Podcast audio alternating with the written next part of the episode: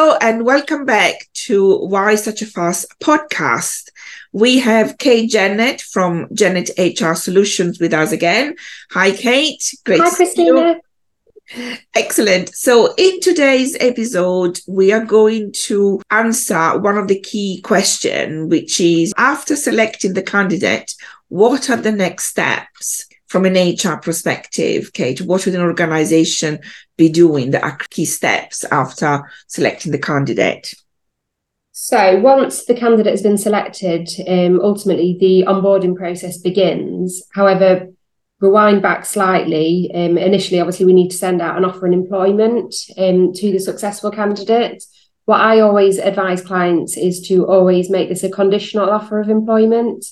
And what that means is you can require certain criteria before officially offering the job, um, which allows time for you to then collect references, complete any pre employment checks, complete the necessary right to work checks.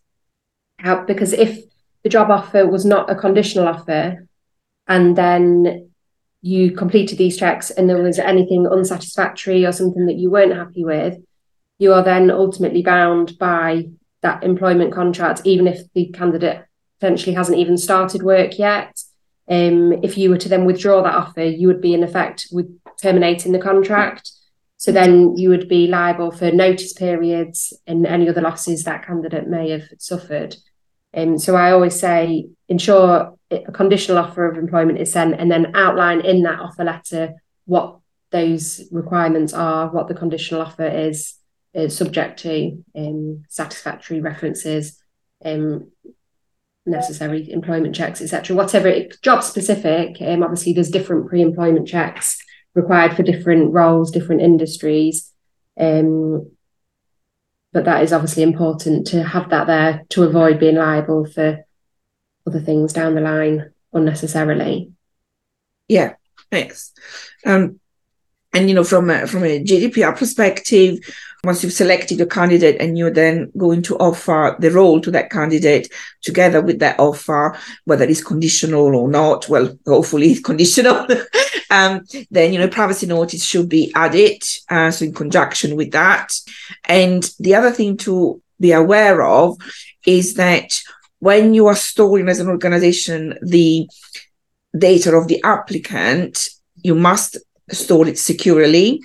So you must have sure that your system has all of the various security measures, technical and operational um, measures, only authorized personnel to have access to that data.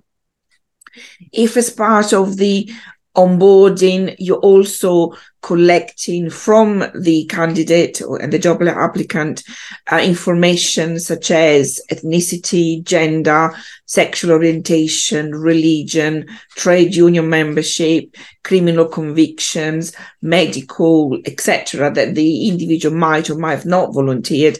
Make sure that you keep this information, this data separate from the applicant file from the candidate file.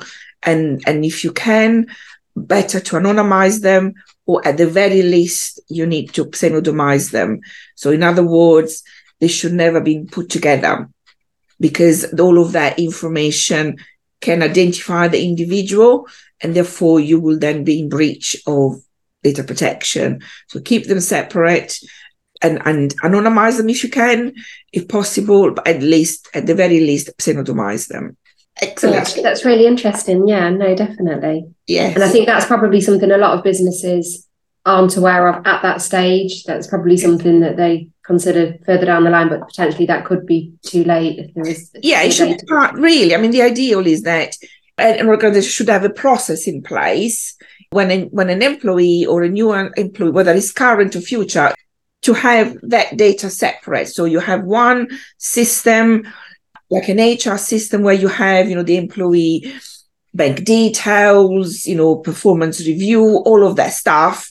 And then their more sensitive information they have volunteered at the beginning of the of the of the onboarding process in a separate file where they're not linked to an individual.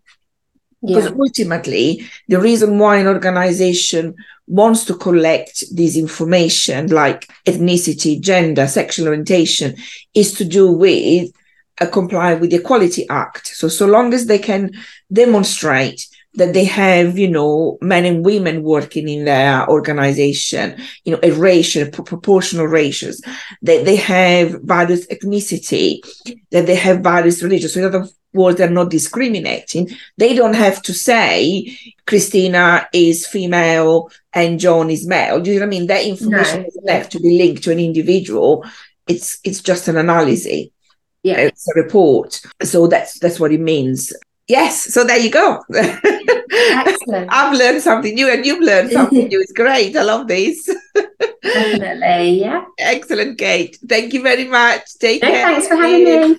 Bye. Bye.